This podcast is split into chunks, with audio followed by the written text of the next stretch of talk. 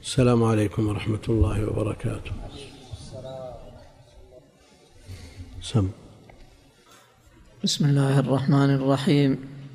الحمد لله رب العالمين.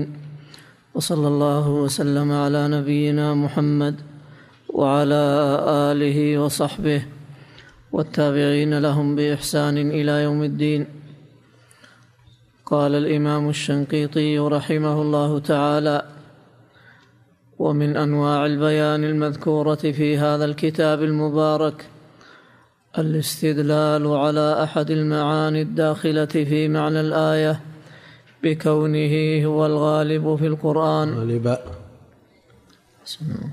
بكونه هو الغالب في القرآن فغلبته فيه دليل على عدم خروجه من معنى الآية. ومثاله قوله تعالى لأغلبن أنا ورسلي. فقد قال بعض العلماء إن المراد بهذه الغلبة الغلبة الغلبة بالحجة والبيان.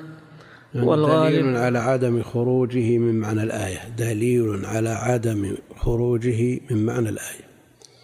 وهذا يختلف عما تقدم من كون السبب دخوله أولي وقطعي في الآية. وهذا دونه ليس مثله. إنما غلبته في مراد الله جل وعلا في مواضع كثيرة تدل على ما ذكره المؤلف على عدم خروجهم عن الآية. لكن قد يخرج في مواضع لكن هذا ليس هو الغالب. نعم. فقد قال بعض العلماء إن المراد بهذه الغلبة الغلبة بالحجة والبيان والغالب في القرآن هو استعمال الغلبة في الغلبة بالسيف والسنان وذلك دليل واضح على دخول تلك الغلبة في الآية لأن خير ما يبين به القرآن القرآن فمن ذلك قوله تعالى وال- والآية محتملة.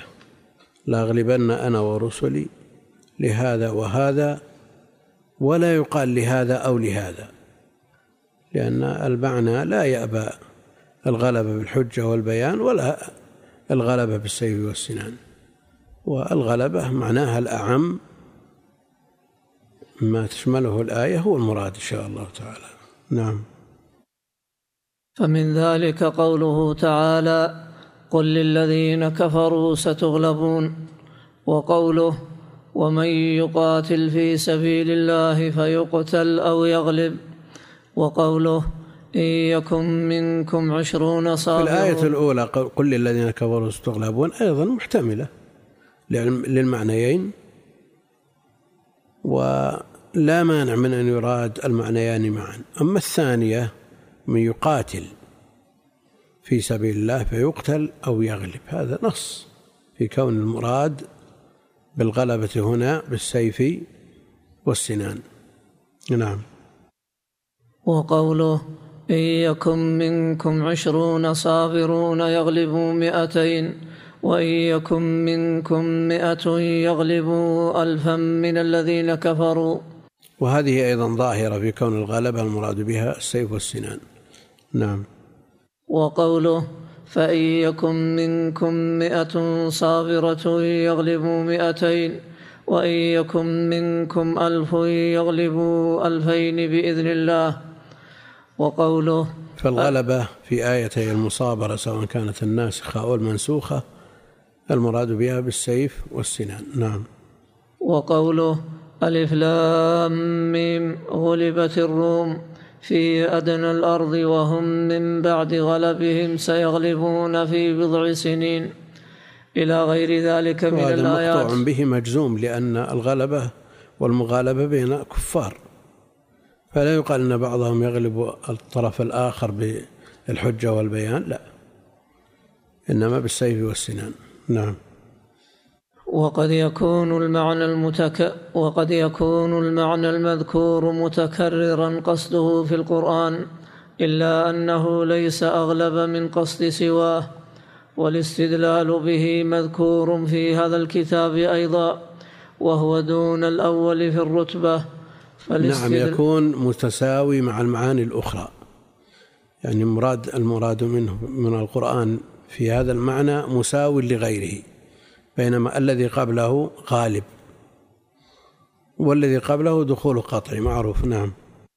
فالاستدلال به شبه الاستئناس ومثاله قوله تعالى والله محيط بالكافرين فقد قال بعض أهل العلم معناه مهلكهم وإطلاق الإحاطة وإرادة الإهلاك متكرر في القرآن إلا أنه ليس أغلب في معنى الإحاطة في القرآن ومنه قوله تعالى وظنوا انه أنهم أحيط بهم وقوله لتاتونني به إلا أن يحاط بكم على أحد القولين وقوله وأحيط بثمره الآية وسترى هذا المبحث في سورة البقرة إن شاء الله تعالى.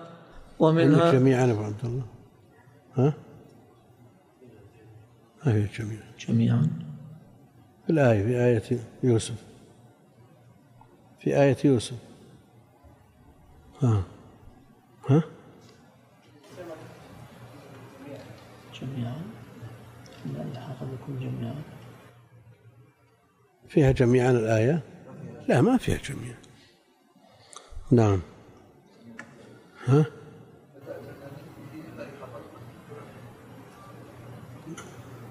إي ما فيها جميعا إيه؟ طبعة المدني. طبع, طبع المدني مرتين. واحد سنة 78 وواحد سنة 86 78 أصح من 86 نعم.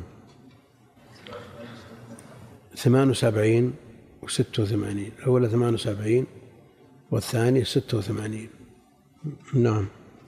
ومن هذا النوع إطلاق الظلم على الشرك كقوله ولم يلبسوا إيمانهم بظلم وقوله إن الشرك لظلم وقوله والكافرون هم الظالمون وقوله ولا تدع من دون الله ما لا ينفعك ولا يضرك فإن فعلت فإنك اذا من الظالمين كما ستراه إن شاء الله تعالى في البقرة والأنعام. في قوله جل وعلا ولم يلبسوا إيمانهم بظلم وتفسير النبي عليه الصلاة والسلام للظلم بالشرك هو تفسير ببعض الأفراد تفسير ببعض الأفراد كتفسيره عليه الصلاة والسلام القوة بالرمي القوة بالرمي.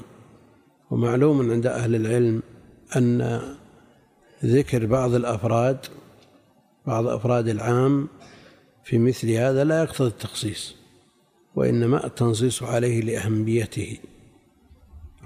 وأعدوا لهم ما استطعتم من قوة. ألا إن القوة الرمي. تفسير بالمثال ببعض الأفراد ولا يقتضي التخصيص. وإلا لقلنا أن جميع ما يمكن أن يواجه به العدو لا لم نؤمر بإعداده إلا الرمي. وهذا الكلام لم يقل به أحد من أهل العلم. وكذلك الظلم في آية الأنعام الذين آمنوا ولم يلبسوا إيمانهم بظلم. قال النبي عليه الصلاة والسلام لم تسمعوا إلى قول العبد الصالح إن الشرك لظلم عظيم.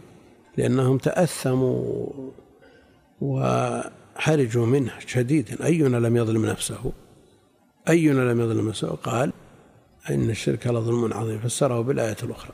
قول لقمان في الآية الأخرى لكن هذا فرد من أفراد الظلم. هل معنى هذا أن الذي يظلم الناس ويسفك دماءهم وينتهك أعراضهم ويأكل أموالهم بمأمن من هذه الآية لم يلبسوا إيمانهم بظلم له أمن يوم القيامة ويزعم أنه لم يشرك. نعم. يعني واقع القصة يعني نظرنا إلى مجتمع الصحابة وأنهم أنواع الظلم الأخرى يعني قد لا توجد إلا نادرا. فمثل هذا يصح أن يحال إلى الشرك. أما في مجتمع كله ظلم يظلم بعضه بعضا ويسفك بعض تقول لهم ألا إن ظلم الشرك؟ يمكن أن تفسر لهم الآية بهذا الصحابة تأثموا قالوا أينا لم يظلم نفسه؟ هم يتحسسون من أدنى شيء. مثل هؤلاء يطمئنون. بقوله جل وعلا إن الشرك لظلم عظيم. لكن مجتمعات يظلم بعضها بعضا ويسفك بعض بعضهم دم بعض ويأكلون أموال بعض وينتهكون الأعراض يقال لهم الظلم الشرك ثم يقال لهم لهم الأمن التام يوم القيامة لأنهم ما أشركوا.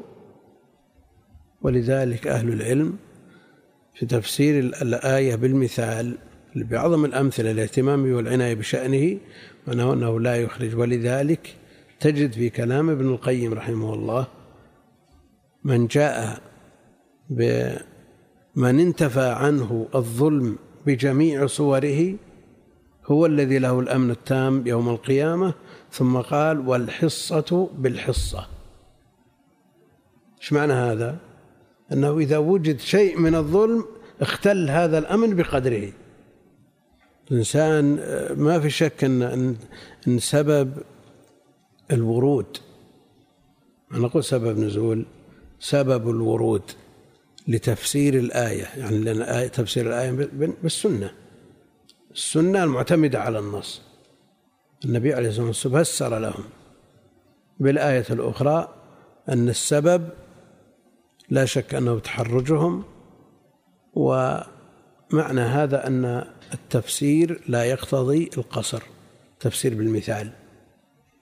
وأن النبي صلى الله عليه وسلم أراد أن يطمئنهم. وأراد أن يفهموا بالنسبة لهم على وجه الخصوص أن المؤثر هو الشرك.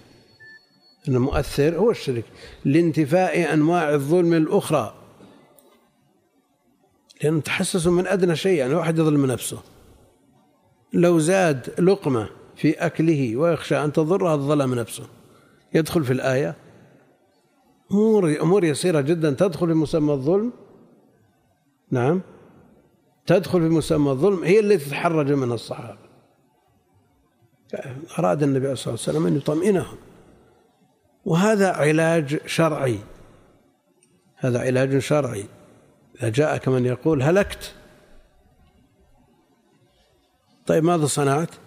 نمت عن قيام الليل. لا أطمئن. النبي عليه الصلاة والسلام نام عن صلاة الفجر. لا تقول لكن تقول نام عن صلاة الفجر لشخص أكثر وقته ينام عن الصلاة؟ نعم. لا ما تقول هذا الكلام. فالنصوص علاج لأمراض الأفراد والمجتمعات. فاللي عنده غلو وزيادة تعالج بنصوص الرجاء. والذي عنده تساهل وتفريط تعالجه بآيات أو بنصوص الوعيد. نعم. ومن أنواع البيان المذكورة في هذا الكتاب المبارك وهو من أهمها بيان أن جميع ما وصف الله به نفسه في هذا القرآن العظيم من الصفات كالاستواء واليد والوجه ونحو ذلك من جميع الصفات. وهذا و... على المقرر عند أهل العلم من أهل السنة والجماعه من سلف الأمة وأئمتها كلهم على أن آيات الصفات محكمة. آيات الصفات محكمة. وبيانها ممكن بالنصوص الأخرى. على ما يليق بجلال الله وعظمته.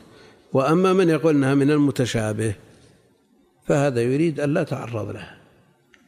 لئلا نكون ممن يتتبع المتشابه. مع الأسف أن هذا القول نسب للإمام مالك ولا يصح عنه. لا يصح عن الإمام مالك أنها من المتشابه. نعم.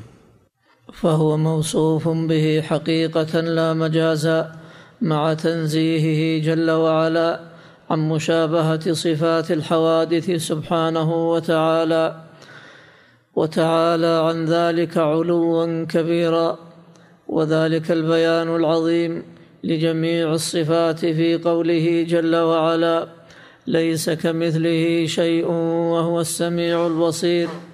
فنفى عنه مماثلة الحوادث بقوله ليس كمثله شيء وأثبت له الصفات على الحقيقة بقوله وهو السميع البصير. وسترى إن شاء الله تحقيق هذا المبحث وإيضاحه بالآيات القرآنية بكثرة في سورة الأعراف. نعم ليس كمثله شيء هذا النفي. والغالب أن النفي يكون اجمالا ما يكون تفصيلي. يكون إجمالي. والإثبات بالتفصيل. إلا إذا وجد صفة نسبت وأضيفت إلى الله جل وعلا وهي مما لا يليق به مما لم يضفه الله جل وعلا إلى نفسه ولم يثبته رسوله عليه الصلاة والسلام فهذه ينص عليها. وإلا فالأصل أن النفي اجمالا والإثبات تفصيل. نعم. ومن أنواع البيان التي تضمنها هذا الكتاب المبارك أنا إذا بينا قرآنا بقرآن في مسألة يخالفنا فيها غيرنا ويدعي أن مذهب أن مذهبه المخالف لنا يدل عليه قرآن أيضا فإنا نبين بالسنة الصحيحة صحة بياننا وبطلان بيانه. فيكون استدلالنا بكتاب وسنة. فإن استدل من خالفنا بسنة أيضا مع القرآن الذي استدل به فإننا نبين رجحان ما يظهر لنا أنه الراجح. وكذلك إذا استدل مخالفنا بقرآن ولم ولم يقم ولم يقم دليل من سنة شاهدا لنا المرجحات كثيرة جدا. المرجحات كثيرة جدا وقد يضطر العالم إلى الترجيح بما يقولون بالقشة إذا تساوت عنده النصوص. وذكر الحازمي في مقدمة الاعتبار خمسين من المرجحات. وأوصلها الحافظ العراقي في حاشيته نكته على ابن الصلاح إلى مئة.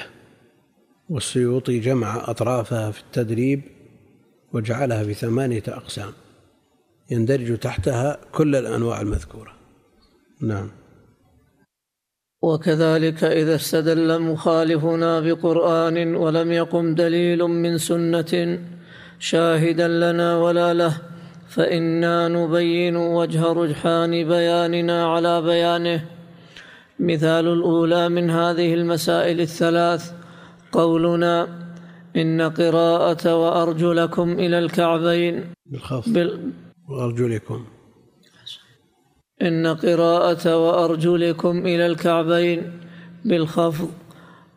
المفهمة مسح الرجلين في الوضوء. تبينها قراءة وارجلكم بالنصب. الصريحة في الغسل. فهي غسل. الصريحة في الغسل. فهي مبينة وجوب غسل الرجلين في الوضوء فيفهم منها أن قراءة الخفض لأجل المجاورة للمخفوض أو لغير ذلك من المعاني كما ستراه إن شاء الله مبين مبينا في المائدة. فيقول, فيقول الشيعي القائل بمسح الرجلين في الوضوء بل قراءة الخفض صريحة في المسح على الرجلين. عطفا على الرأس أو على الرؤوس نعم. فهي مبينة أن قراءة النصب من العطف على المحل. نعم لأن محل المجرور نصب. نعم. لأن المجرور الذي هو برؤوسكم في محل نصب. فنقول السنة يعني الصحيحة. في هذا يستدل بدليل خارجي من السنة. إن وجد وإلا فمن لغة العرب إلى غير ذلك من المرجحات. نعم. فنقول السنة الصحيحة تدل على صحة بياننا وبطلان بيانك كقوله صلى الله عليه وسلم ويل للأعقاب من النار يعني. لو كان المراد المسح على ظهر القدم عند عقد الشراك كما يقول الشيعة. يتوعد الذي لا يتعاهد عقبه بالغسل ليس داخلا في محل المسح. العقب ليس بداخل في محل المسح من أجل أن يتوعد تاركه بالنار. نعم. وغير ذلك من الأحاديث الصحيحة المصرحة بوجوب غسل الرجلين في الوضوء ولنا أيضا أن نقول لو سلمنا أن قراءة وأرجلكم بالخفض يراد بها المسح فلا يكون ذلك المسح إلا على خف لأن من أنزل عليه القرآن صلى الله عليه وسلم قيل له وأنزلنا إليك الذكر لتبين للناس ما نزل إليهم. فقد بين بقوله ويل للعقاب من النار وبين بفعله بمسحه على الخف نعم. ولم يمسح صلى الله عليه وسلم على رجليه في الوضوء إلا على خفين. فتكون قراءة النصب مبينة لوجوب غسلهما. وقراءة الخفض مبينة لجواز المسح على الخفين. وسترى تحقيق هذه المسألة إن شاء الله في محلها من سورة المائدة. القول بالمسح على الرجلين هو معروف عند الرافضة الإمامية ومشهور ولذا أدخله أهل العلم في كتب العقائد. أدخل المسح على الخفين وعدم مسح الرجلين في كتب العقائد لأن النزاع مع فرقة من فرق المبتدعة. نسب هذا القول للإمام أبي جعفر محمد بن جرير الطبري. قد صرح بالمسح في تفسيره لكن مراده بالمسح الغسل لأن المسح يرد وفي لغة العرب ويقصد به الغسل. جرى على ذلك عرف المسلمين بأنهم إذا قالوا نتمسح يعني نتوضأ. والدليل على ذلك أن ابن جرير لا يريد المسح الذي يريده الرافضة أنه أورد في هذا الموضع حديث ويل للأعقاب من النار من جميع طرقه. هل يظن به أنه يريد المسح الذي تريده الرافضة؟ محمد بن جرير الذي يقول بالمسح محمد أبو جعفر محمد بن جرير ابن رستم الطبري. شيعي. ولا غرابة أن يقول مثل هذا القول لأنه منهم. لكن يلتبس بالإمام المفسر بالكنية والاسم والنسب والنسبة. أبو جعفر محمد بن جرير لكن يختلف في الجد بن رستم طبري وهو من الشيعة. نعم.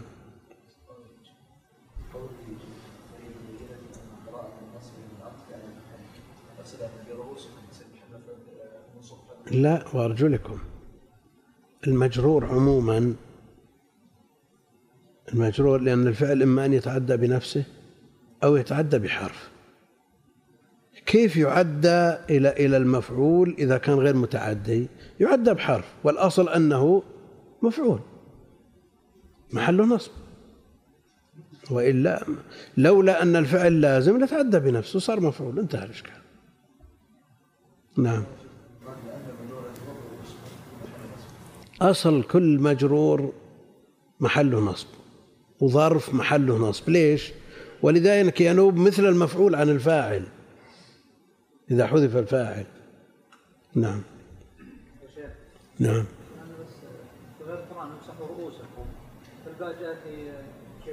للإلصاق. للإلصاق. هذا العطف وين؟ يقصد انه كانت عطف على المحل المحل رؤوس إي نعم. امسحوا رؤوسكم لكن الباء جيء بها حتى حتى لو كانت للتعدية حتى لو كانت للتعدية. الأصل أن الفعل امسحوا متعدي بنفسه متعدي بنفسه. لكن عطفت على اللفظ ومحلها النصب. نعم. ومثال المسألة الثانية من المسائل الثلاث المذكورة قولنا إن الأظهر في القروء في قوله تعالى ثلاثة قروء أنها الأطهار بدليل قوله تعالى فطلقوهن لعدتهن والزمن المأمور بالطلاق فيه زمن الطهر لا زمن الحيض فدل على أن العدة بالطهر وتدل له السنة الصحيحة كقوله صلى الله عليه وسلم في حديث ابن عمر فتلك العدة التي أمر الله أن يطلق لها النساء. والإشارة في قوله فتلك العدة لزمن الطهر الواقع فيه الطلاق وهو تصريح من النبي صلى الله عليه وسلم بأن الطهر هو العدة وتدل له التاء في ثلاثة قروء كما تقدم. واستدل من يقول بأن القروء الحيضات بكتاب وسنة أيضا. أما الكتاب فقوله تعالى واللائي يئسن من المحيض من نسائكم إن ارتبتم فعدتهن ثلاثة أشهر واللائي لم يحضن فإنه رتب العدة بالأشهر على عدم الحيض فدل على أن أصل العدة بالحيض وأن الأشهر بدل من الحيضات عند عدمها. والحيض الذي أحيل إليه في العدد هو الذي يعلم به براءة الرحم وليس الطهر. الحيض هو الذي يعلم به براءة الرحم فصار العدد والاعتداد به. وقول من يقول من أهل العلم وإليه من شيخ الإسلام أن الحامل تحيض لا شك أن هذا مخالف لأصل العدة بالحيض لأصل العدة. مخالف لماذا شرعت العدة؟ للتأكد من براءة الرحم. ولو كانت الحامل تحيض نعم. ما تبين براءة الرحم بالحيض؟ ولا يزال المرجح بأن القر الحيض. الأقرأ هي الحيض. نعم.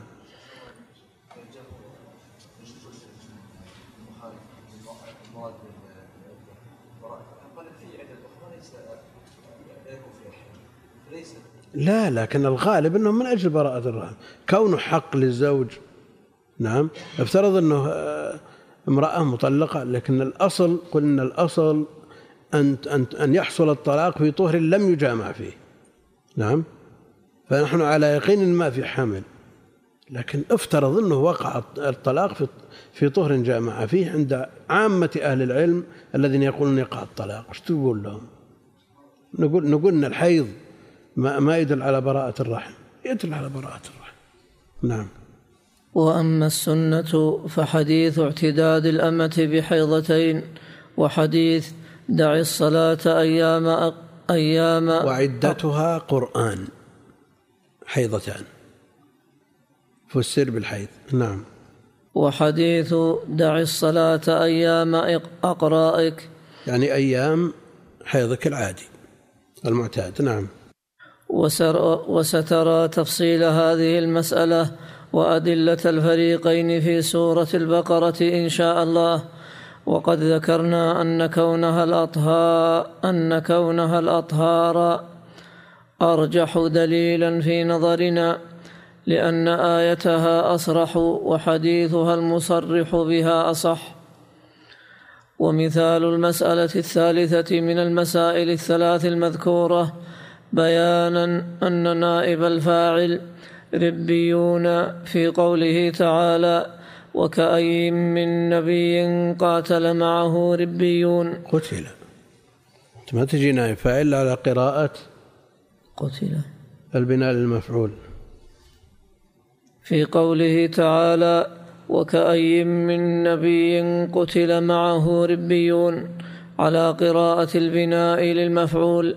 بقوله تعالى قاتل.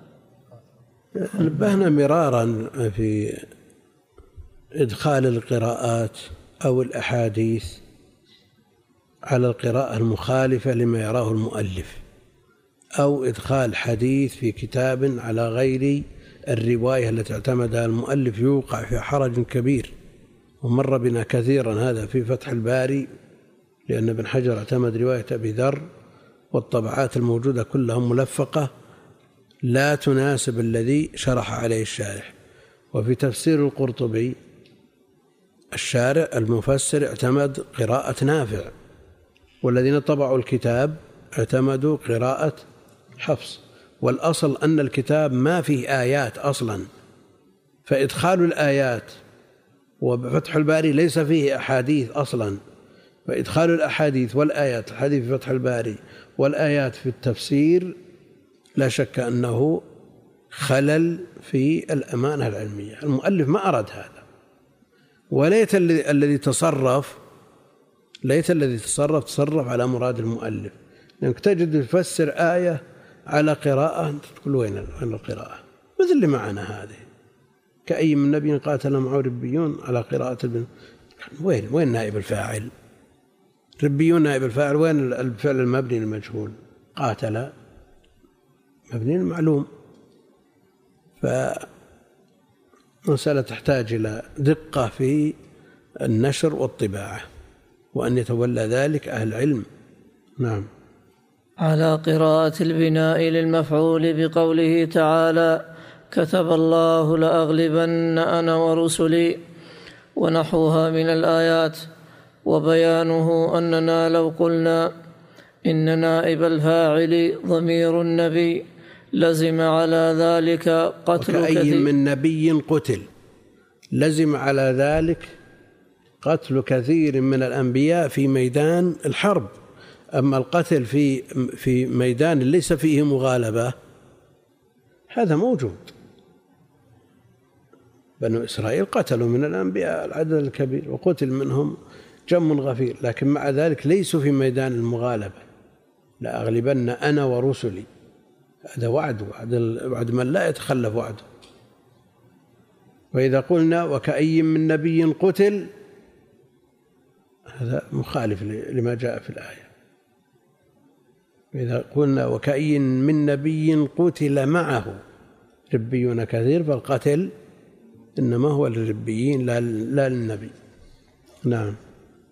لزم على ذلك قتل كثير من الأنبياء في, ميد في ميدان الحرب كما تدل عليه صيغة كأي وتصريح الله تعالى بأنه كتب الغلبة لنفسه ولرسله ينفي ذلك نفيا لا خفاء به لا سيما وقد قال تعالى ولقد كذبت رسل من قبلك فصبروا على ما كذبوا وأوذوا حتى أتاهم نصرنا ولا مبدل لكلمات الله فإن قوله تعالى ولا مبدل لكلمات الله صريح في أنه لا مبدل لكون الرسل غالبين لأن غلبتهم لأعدائهم هي مضمون كلمة كتب الله لأغلبن أنا ورسلي.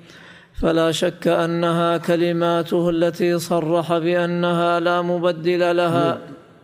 لا. شك أنها من كلماته من من, من كلماته. هي ليست جميع كلماته. ها؟ نعم. فلا شك أنها من كلماته التي صرح بأنها لا مبدل لها. كما ذكره القرطبي وغير واحد ونفى عن المنصور أن يكون مغلوبا نفيا باتا بقوله إن ينصركم الله فلا غالب لكم. وقد أوضح تعالى أن المقتول من المتقاتلين من المتقاتلين ليس غالبا في قوله ومن يقاتل في سبيل الله فيقتل أو يغلب. فجعل القتل قسيما للغلبة. هذا من حيث موازين الناس وتصوراتهم واعتباراتهم. وإلا قد يقتل الشخص قدم نفسه للقتل ويحيا بسببه فئام من الناس. هذا انتصار ولا غير انتصار؟ أنه في الميزان الشرعي لا شك أن هذا انتصار. قدم نفسه. مثل قصة أصحاب الأخدود. لا شك أنه انتصار. لكن يبقى أنه في الموازين المحسوسة عند الناس وتطبيقات الناس على النصر والغلبة أن المقتول آخر ما يراد من من من العدو. القتل آخر ما يراد منه. وقد وصل إلى كل ما يطلبه منه الذي هو إزهاق روحه. فهي غلبة من هذه الحيثية وإذا قلنا أن الآثار المترتبة عليها على هذا القتل أعظم وأكبر من مجرد حياة الإنسان لأن الإنسان إنما يحيا ليحقق ما خلق من أجله وهو العبودية لله جل وعلا. ومن أعظم ما يتعبد به المكلف الدعوة إلى الله جل وعلا. فإذا ترتبت آثارها عليها واستجاب له الناس هذا حقق الهدف الذي من أجله خلق إضافة إلى ما أوجب الله عليه من واجبات أخرى. المقصود أن المراد بالغلبة هنا الغلبة المحسوسة في مقاييس الناس. ولذلك جعل الغلبة قسيم للقتل فيقتل أو يغلب. نعم. حيث جعل الغالب قسما مقابلا للمقتول. قسما ولا قسيما؟ هو موجود قسما لكن هو مو بقسم من من القتل أو إنما قسيم له. هذا شيء وهذا شيء. أو القتل قسم والغلبه قسم من شيء أعم فهو قسيم له من ذلك المقسوم الأعم. نعم. ومعلوم ضرورة من اللسان الذي نزل به القرآن المقتول من المتقاتلين ليس بغالب فهذا يبين بإيضاح أن نائب الفاعل ربيون. ويستشهد له بقراءة قتل بالتشديد لأن التكثير المدلول عليه. قتل. ما زال مبني المفعول. قتل. قتل نعم. ويستشهد له بقراءة قتل بالتشديد لأن التذكير المدلول عليه بالتشديد لأن؟ يد لأن التكثير نعم صح. المدلول عليه بالتشديد يدل على وقوع القتل على الربيين ولأجل هذه القراءة رجح الزمخشري وابن جني والبيضاوي والألوسي وغيرهم أن نائب الف... أن نائب الفاعل ربيون. وقد قدمنا أننا لا نعتمد في البيان على القراءة الشاذة وإنما نذكرها استشهادا للبيان بقراءة سبعية كما هنا فيقول المخالف لنا في هذه المسألة كابن جرير وابن إسحاق والسهيلي رحمهم الله وغيرهم قد دلت قد دلت آيات أخر على أن نائب الفاعل ضمير القراءة الشاذة قراءة التشديد. قراءة التشديد والقراءة السبعية قراءة البناء للمفعول بالتخفيف قتل وأيضا قاتل معروفة. نعم. قد دلت آيات أخر على أن نائب الفاعل ضمير النبي صلى الله عليه وسلم وهي الآيات ضمير المص... النبي صلى الله عليه وسلم وليس المقصود به النبي عليه الصلاة والسلام محمد. إنما المقصود من قتل من الأنبياء من الأم في الأمم السابقة. لكن الصلاة عليه مثل الصلاة على النبي عليه الصلاة والسلام. لأن بعض من يقرأ يظن أن الضمير عائد إلى النبي محمد عليه الصلاة والسلام. هذا كلام ليس بصحيح. لأنه عليه الصلاة والسلام ما قتل. نعم. وهي الآيات المصرحة بوقوع القتل على بعض الأنبياء كقوله ففريقا كذبتم وفريقا تقتلون ونحوها من الآيات وهي تبين أن القتل في محل النزاع واقع على النبي صلى الله عليه وسلم فنقول يجب تقديم بياننا على بيانكم من ثلاثة أوجه. الأول أن الآيات المصرحة بقتل الكفار بعض الرسل بعض الرسل التي هي دليل بيانكم أعم في محل النزاع لأن النزاع في قتل الرسل في ميدان الحرب خاصة دون غيره.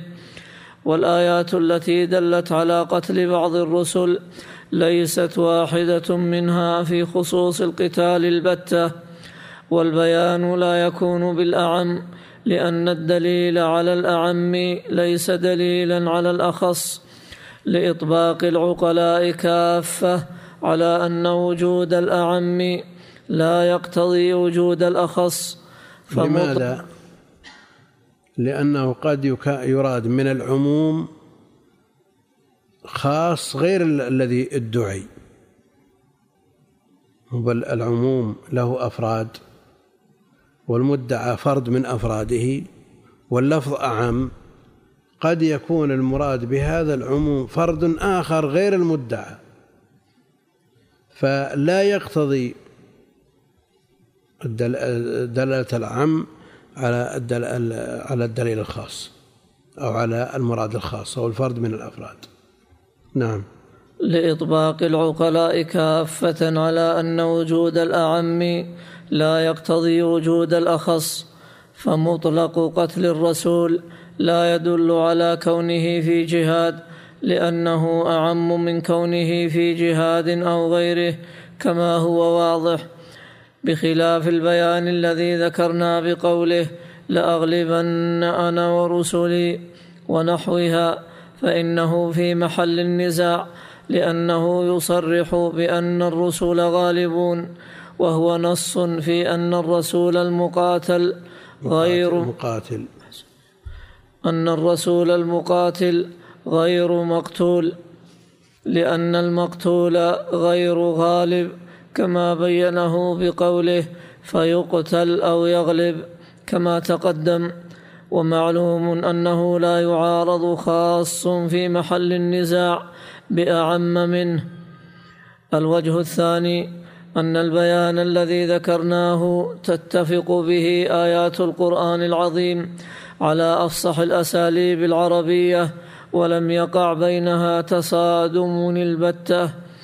وما ذكره المخالف يؤدي إلى تناقضها ومصادمة بعضها لبعض لأن الرسول الذي لم يؤمر بجهاد إذا قتل لم يكن في ذلك إشكال. ولا مناقضة لقوله لأغلبن أنا ورسلي لأنه لأن هذا في ميدان المغالبة. نعم. لأنه لم يؤمر بالمغالبة فلا يصدق عليه أنه مغلوب ولا غالب لعدم وجود المغالبة من أصلها في حقه لأنها إن عدمت من أصلها فلا يقال غالب ولا مغلوب. لأن الغلبة صفة إضافية لا تقوم إلا بين متغالبين بخلاف قتل الرسول المأمور بالمغالبة في الجهاد فإنه مناقض لقوله لأغلبن أنا ورسلي والله يقول فيما وعد به رسله ولا مبدل لكلمات الله ولقد جاءك من نبأ المرسلين. الثالث أن جميع الآيات الدالة على قتل بعض الرسل المستدل بها على صورة النزاع كلها واردة في قتل الرسل في غير جهاد كقتل بني إسرائيل أنبياءهم ظلما في غير قتال. وسترى إن شاء الله تعالى تحقيق هذا المبحث في آل عمران والصافات والمجادلة. وربما كان في الآية الكريمة أقوال كلها حق وكل وكل واحد منها يشهد له قرآن فإنا نذكرها ونذكر القرآن الدال عليها من غير تعرض لترجيح بعضها. لأنها قد تكون جميعها مقصودة. قد يكون جميعها مقصودا. نعم. لأن كل واحد منها صحيح ومثاله قوله تعالى في أول الأنعام وهو الله في السماوات وفي الأرض يعلم سركم وجهركم الآية فإن فيه للعلماء ثلاثة أقوال الأول أن المعنى وهو الإله أي المعبود بحق في السماوات والأرض ويدل عليه قوله تعالى وهو الذي في السماء إله وفي الأرض إله. الثاني أن قوله في السماوات وفي الأرض متعلق بقوله يعلم سركم وعليه فالمعنى والله وهو الله يعلم سركم وجهركم في السماوات والأرض. ويدل عليه قوله تعالى قل انزله الذي يعلم السر في السماوات والارض الايه الثالث وهو اختيار ابن جرير ان الوقف على قوله في السماوات وقوله وفي الأرض متعلق بقوله يعلم سركم ويدل عليه قوله تعالى أأمنتم من في السماء أن يخسف بكم الأرض الآية وسترى إن شاء الله إيضاحه في الأنعام. والأقوال الثلاثة كلها لها ما يدلها ويعضدها ويسندها من دليل صريح لا إشكال فيه. فلا فلا يكون هناك تعارض ولا تناقض وكلها صحيحة لأن الأدلة كلها لها ما يشهد لها لأن الأقوال كلها لها ما يشهد لها من القرآن. نعم. ومن أنواع البيان لا سيما وأنها ليست متضادة وهي ليست من من الأحكام العملية التي توقع المكلف في حرج. مسألة اعتقادية يعتقد المسلم جميع ما جاء في هذه الآيات. نعم. ومن أنواع البيان المذكورة فيه تفسير اللفظ بلفظ أشهر منه وأوضح عند السامع كقوله في حجارة قوم لوط وأمطرنا عليهم حجارة من سجيل الآية فإنه تعالى بين في الذاريات في القصة بعينها أن المراد بالسجيل الطين وذلك في قوله تعالى قال يا إبليس ما لك ألا تكون مع الساجدين؟ قال لم أكن لأسجد لبشر خلقته خلقته من صلصال من حمأ مسنون. وين؟ عندك ماذا؟ لا وين؟ وين رحت الشيخ وذلك في قوله تعالى قالوا إنا أرسلنا إلى قوم مجرمين لنرسل عليهم حجارة من طين. إيه. خطأ ابن عدل يا شيخ. عندكم نفس الشيء؟ قال يا أبي.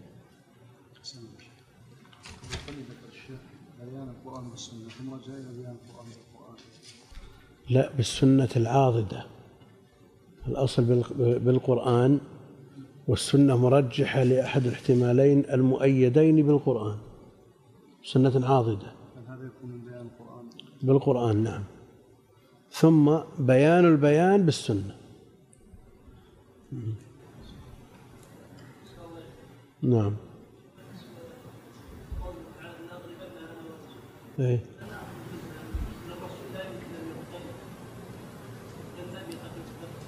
لا مبدل لكلمات الله. لا يغلب ولا يقتل. في المغالبة. قد تقول في أحد. نعم. حصلت الهزيمة وغلب المشركون. نقول لا. الرسول عليه الصلاة والسلام ما غلب وثبت وإن غلب بعض من معه. نعم.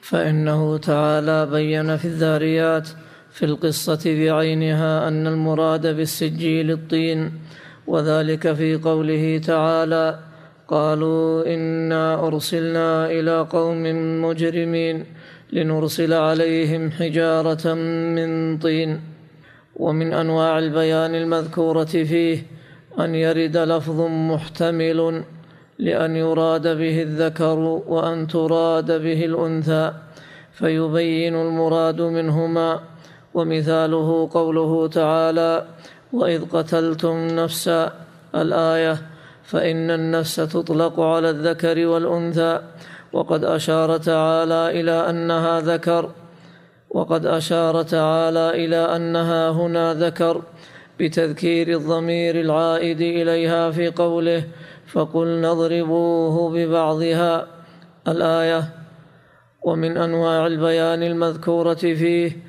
أن يكون الله خلق شيئا لحكم متعددة فيذكر بعضها في موضع.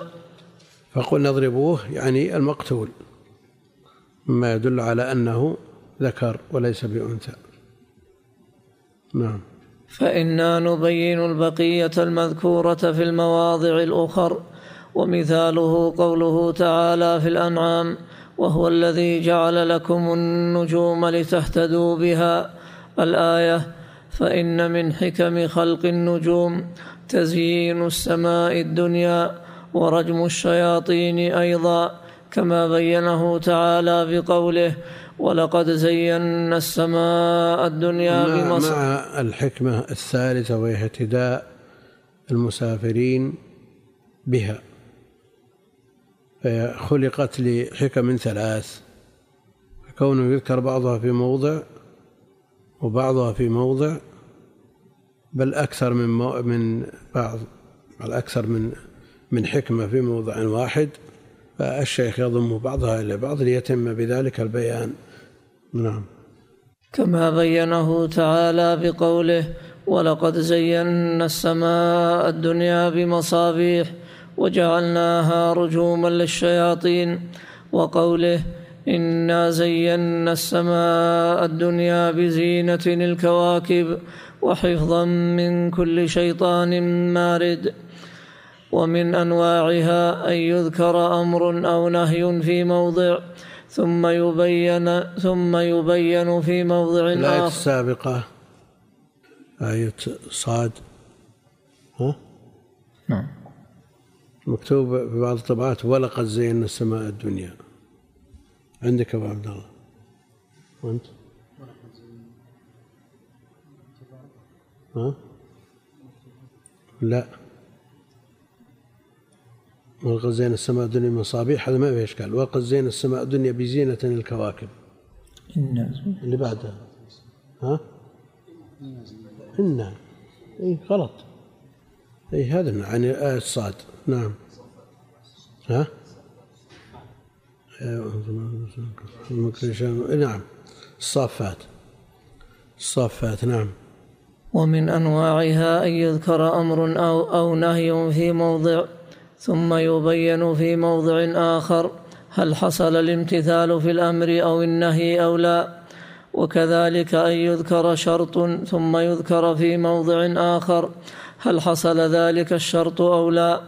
فمثال الأمر قوله تعالى لنبيه صلى الله عليه وسلم والمؤمنين قولوا آمنا بالله وما أنزل إلينا إلى قوله لا نفرق بين أحد منهم فقد بين أنهم امتثلوا هذا الأمر بقوله آمن الرسول إلى قوله لا نفرق بين أحد من رسله ومثال النهي قوله تعالى وقلنا لهم لا تعدوا في السبت فقد بين أنهم لم يمتثلوا بقوله ولقد علمتم الذين اعتدوا منكم في السبت وقوله واسألهم عن القرية التي كانت حاضرة البحر إذ يعدون في السبت والمراد بعضهم. ومثال الشرط قوله ولا يزالون يقاتلونكم حتى يردوكم عن دينكم إن استطاعوا. فقد والمراد بين بعضهم مش الدليل على أن المراد بعضهم؟ سألهم عن القرية التي كانت حاضرة البحر إذ يعدون في السبت. سألهم عن القرية. المراد أهلها. التي كانت حاضرة البحر مع أن القرية تطلق على المكان ومن يحل فيه. كما أن المجلس موضع الجلوس ويطلق على الجالسين.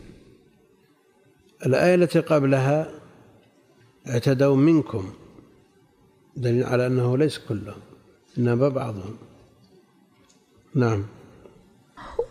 ومثال الشرط قوله ولا يزالون يقاتلونكم حتى يردوكم عن دينكم إن استطاعوا فقد بين نعم. في أول المائدة أنهم لم يستطيعوا. نعم.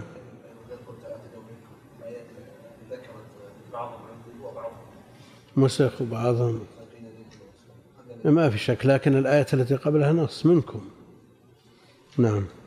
فقد بين في أول المائدة أنهم لم يستطيعوا بقوله اليوم يئس الذين كفروا من دينكم.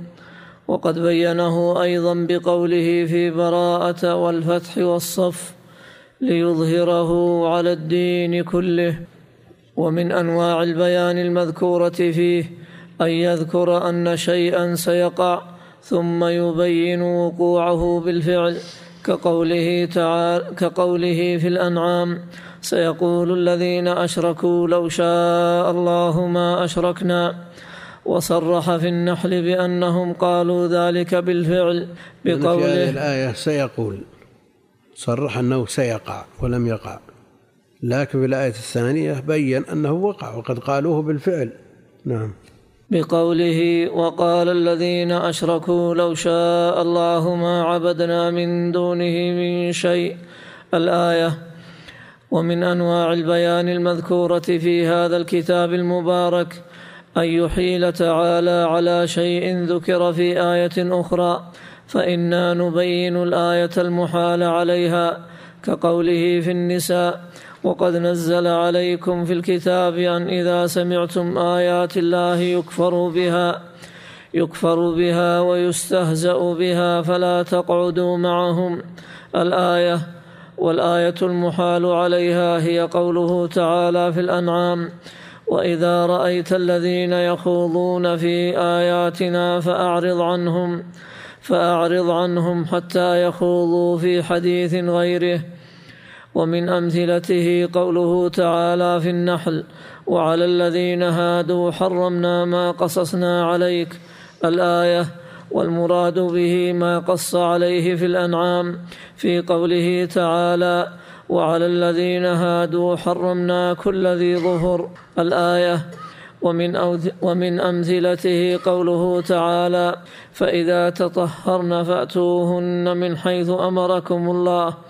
فإن محل الإتيان المعبر عنه بلفظة حيث المحال على الأمر به هنا أشير إليه في موضعين. أحدهما قوله تعالى نساؤكم حرث لكم فأتوا حرثكم أنا شئتم لأن قوله فأتوا أمر منه تعالى بالإتيان وقوله حرثكم يعين محل الإتيان. وأنه في محل حرث الأولاد وهو القبل دون الدبر فاتضح أن محل الإتيان المأمور أن محل الإتيان المأمور به المحال عليه هو محل بذر الأولاد ومعلوم أن المأمور. أن محل الإتيان المأمور به المحال عليه هو محل بذر الأولاد ومعلوم أنه القبل وسترى إن شاء الله تحت المضاف إليه. الأمر بالإتيان. نعم. فأتوهن. نعم. فهل المأمور به الإتيان؟ فأتوهن. نعم. نعم. فيكون محل الإتيان المأمور. على قراءتك الأولى. نعم. فاتضح أن محل الإتيان المأمور, المأمور به المحال عليه هو محل بذر الأولاد ومعلوم أنه القبل وسترى إن شاء الله تحقيق تحريم الإتيان في الدبر في سورة البقرة.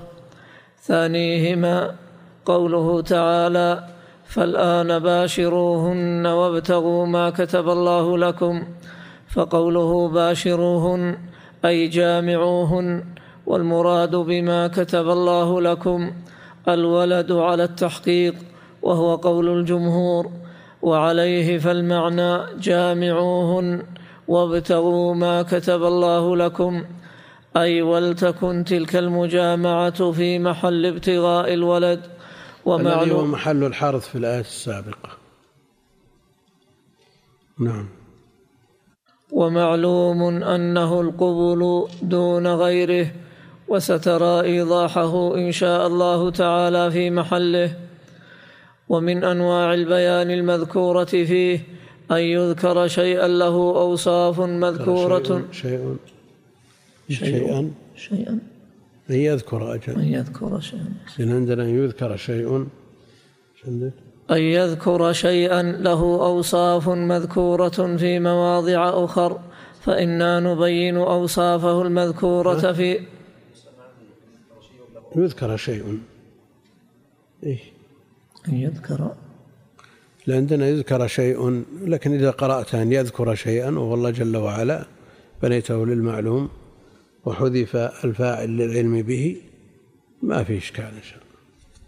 نعم. فإنا نبين أوصافه المذكورة في تلك المواضع كقوله تعالى وندخلهم ظلا ظليلا.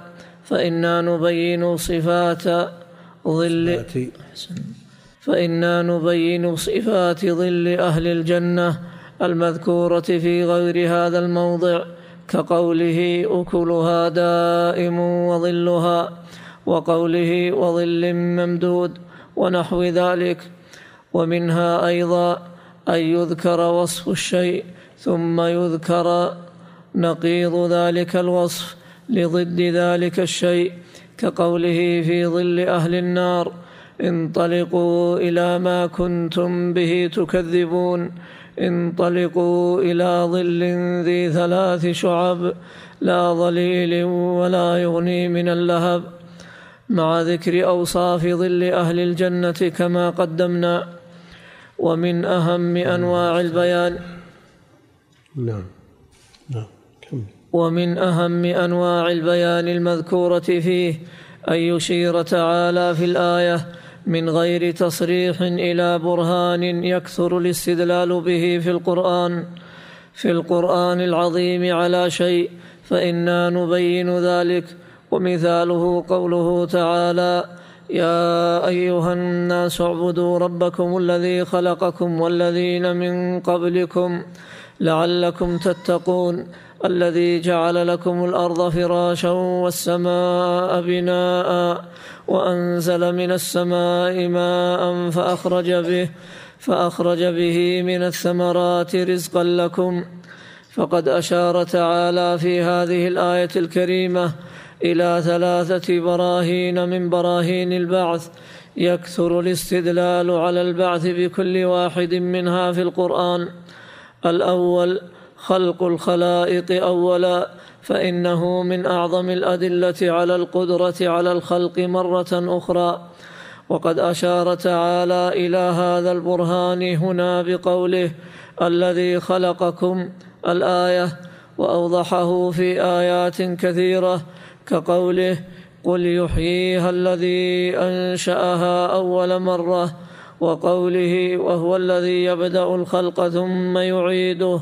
وهو أهون عليه وقوله يا أيها الناس إن كنتم في ريب من البعث فإنا خلقناكم من تراب والآيات بمثل هذا كثيرة جدا. الثاني خلق السماوات والأرض لأن من خلق ما هو أكبر وأعظم فهو قادر على خلق ما هو أصغر بلا شك.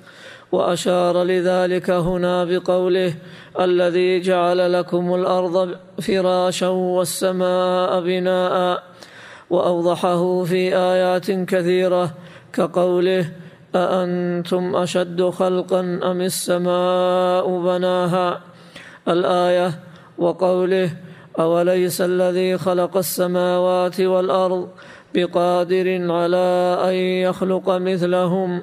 بلى وهو الخلاق العليم وقوله لخلق قد يقول قد يقول قائل أن خلق الأكبر أيس- أيسر بالنسبة للمصنوعات المخلوقين أسهل من خلق الأصغر. وهذا ليس بمضطرد لكن قد يوجد. وإيجاد الأكبر ثم يحتاج إلى تصغير. يعني مثلا الكتابة في المطابع أو في كتابة اليد لا يستطيع الإنسان أن يكتب مصحف بحجم ثلاثة في أربعة كما هو موجود. لكن يكتبه كبير ثم يصغر. فقدرته على الكبير أسهل من قدرته على الصغير. قد يورد مثل هذا الإشكال. ها؟ إيه، كل الأمور تبدأ كبيرة وتصغر لكن الكلام على عدم استطاعة على الصغير مع القدرة على الكبير. الآن الكبير الذي يمكن الصانع من أن يتصرف فيه كيفما شاء ويدخل معه الآلات ويتحرك كيفما شاء مثل الصغير. الصغير أشق. لكن إذا قارنا الكبير الذي خلقه الله جل وعلا واستدل به على خلق الصغير وهو الإنسان ثم بعثه كبير الذي لا يحاط به ولا يدركه مخلوق لا يمكن أن يحيط به. هو الكبير الذي هو في مقدور المخلوق.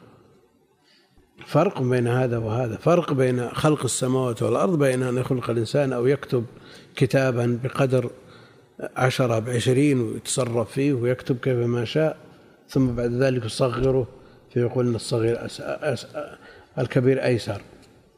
لا المسألة مقارنة بين كبير لا يمكن الإحاطة به. خلق السماوات والأرض كثير من من بقاع الأرض لا يعرف عنها البشر شيء مع تقدم صناعاتهم واختراعاتهم. أمور خفية عن عن كثير من الناس أو عن جميع الناس. فضلا عن السماء. نعم.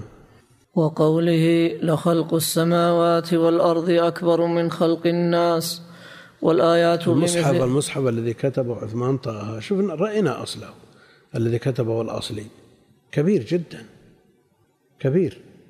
بحيث يتصرف فيه بقلم مناسب لأنه لو كتب بقلم رفيع ما ظهر الخط بهذه الطريقة. ما يظهر.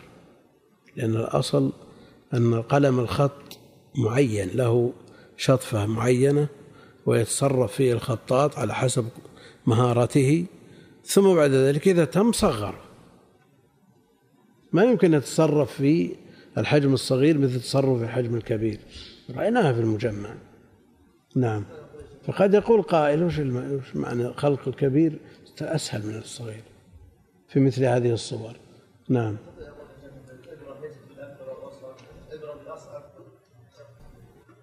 لا الأصل أن هنا الاستدلال لخلق السماوات والأرض أكبر نص على أنه أكبر فهو أصعب وما دونه فهو أيسر لكن هذا في مخلوقات الله جل وعلا التي لا يمكن أن يحاط بها من كبرها والله المستعان. نعم. والآيات بمثل هذا كثيرة أيضا. الثالث إحياء الأرض بعد موتها وقد أشار له هنا بقوله وأنزل من السماء ماء فأخرج به من الثمرات رزقا لكم. وأوضحه في آيات كثيرة كقوله إن الذي أحياها لمحيي الموتى. وقوله ويحيي الأرض بعد موتها وكذلك تخرجون. وقوله وأحيينا به بلدة ميتا كذلك الخروج. والآيات بمثل ذلك كثيرة أيضا.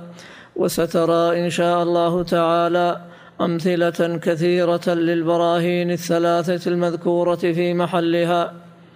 ومن أنواع البيان المذكورة فيه أن يذكر لفظ عام ثم يصرح أي قف قف على هذا.